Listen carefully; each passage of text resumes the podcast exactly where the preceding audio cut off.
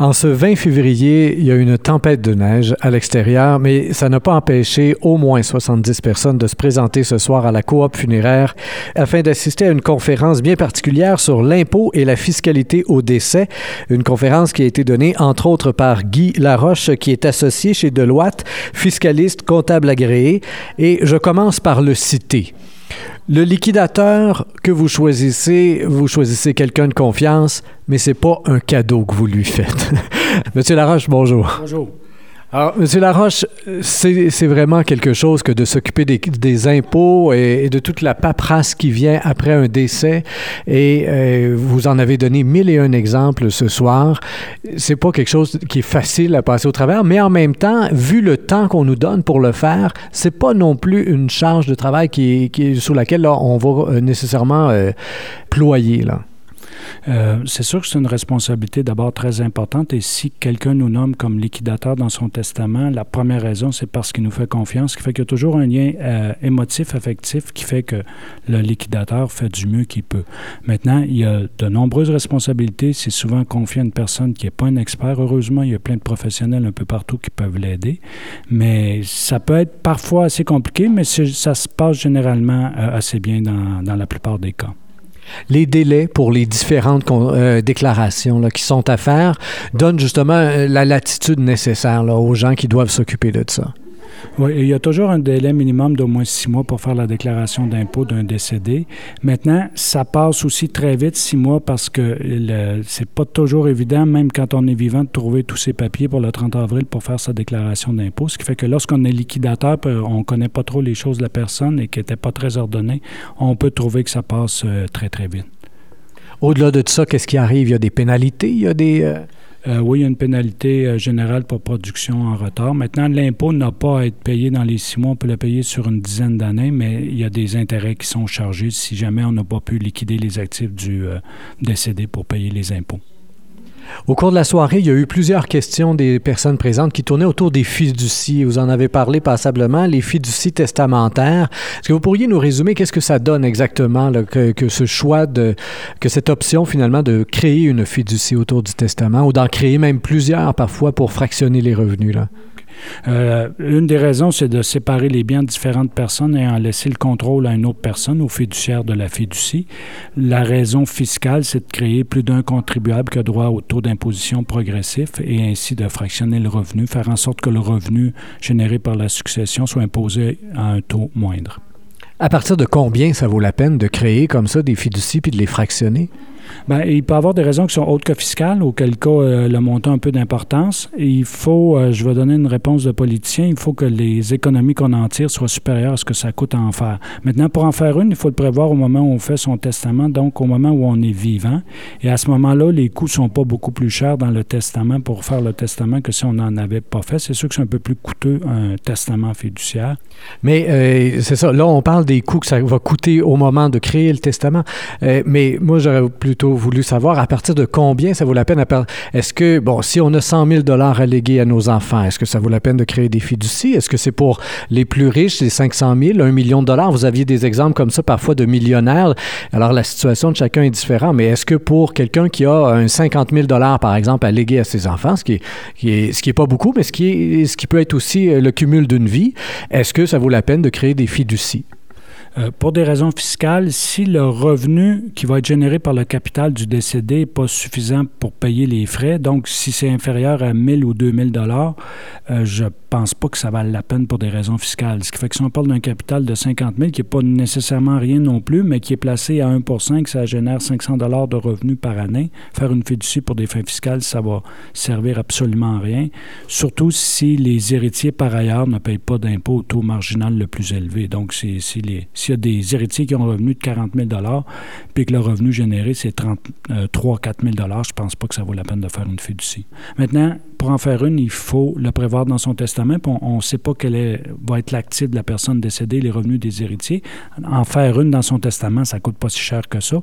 Et un coup que la personne est décédée, on a le loisir de ne pas la mettre sur pied si le capital n'est pas suffisant. La plupart du temps, il y a une clause dans le testament qui dit faites pas de fiducie si le jeu n'en vaut pas la chandelle.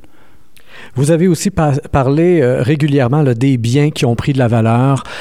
On parle de tableaux, on parle de bijoux, d'immeubles, de toutes sortes de petits biens qui, finalement peuvent devenir des surprises. Moi, j'étais surpris ce soir d'entendre les bagues et tout ça. Il faut, faut, faire évaluer ces choses-là pour savoir après ça, euh, au niveau de l'impôt, qu'est-ce qu'on va payer sur la valeur d'une bague? Si elle vaut plus de 1000 dollars et qu'elle vaut plus cher que lorsqu'elle a été achetée, oui, ça devient un gain imposable. Maintenant, c'est parfois difficile à, détecter que la, bague euh, qu'on trouve dans un coffre vaut un certain montant, mais effectivement, tous les biens font l'objet d'une disposition à la juste valeur marchande. Et puis, il y a par contre euh, une règle qui dit que le coût de chacun des biens, peu importe ce qu'il a été, est d'au moins 1000 dollars. Donc, euh, ça élimine beaucoup de calculs sur la plupart des effets personnels des personnes. Donc, on n'inclut pas là-dedans les, bijoux là, quotidiens, euh, des, bijoux euh, que les gens ont achetés à bas prix finalement, là, et que, par exemple, dans ma propre famille, je suis parfaitement conscient qu'il n'y a pas de bijoux qui valent 1000 dollars dans le coffre de ma mère. Donc, on ne se bardera pas avec les bijoux chez nous. C'est exactement ça. Donc, tous les biens personnels qui valent moins de 1000 dollars, on ne s'occupe pas de ça au décès.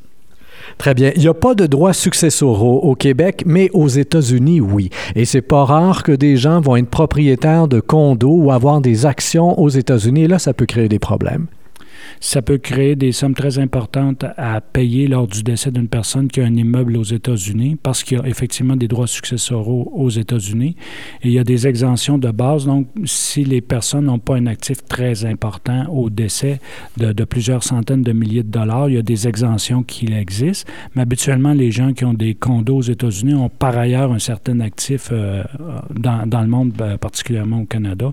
Donc, c'est à moi de faire des planifications. Il peut avoir des conséquences euh, assez onéreuse pour la succession.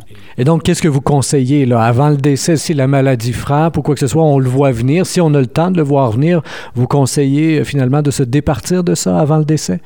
Euh, si on est, euh, oui, la réponse est oui. Les gens qui ont vraiment peur de payer les droits successoraux se départissent effectivement de leur, euh, de leur condo avant de décéder. Malheureusement, comme vous l'avez dit, on ne sait pas toujours au moment où on va décéder.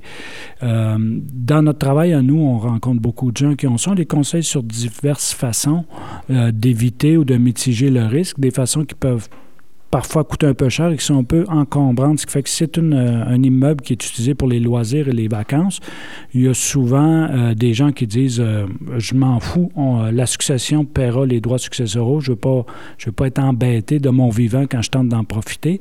Et il n'y a personne d'entre nous qui pense qu'il va mourir non plus avant de vendre ses biens, ce qui fait que oui, il y a quelque chose à faire.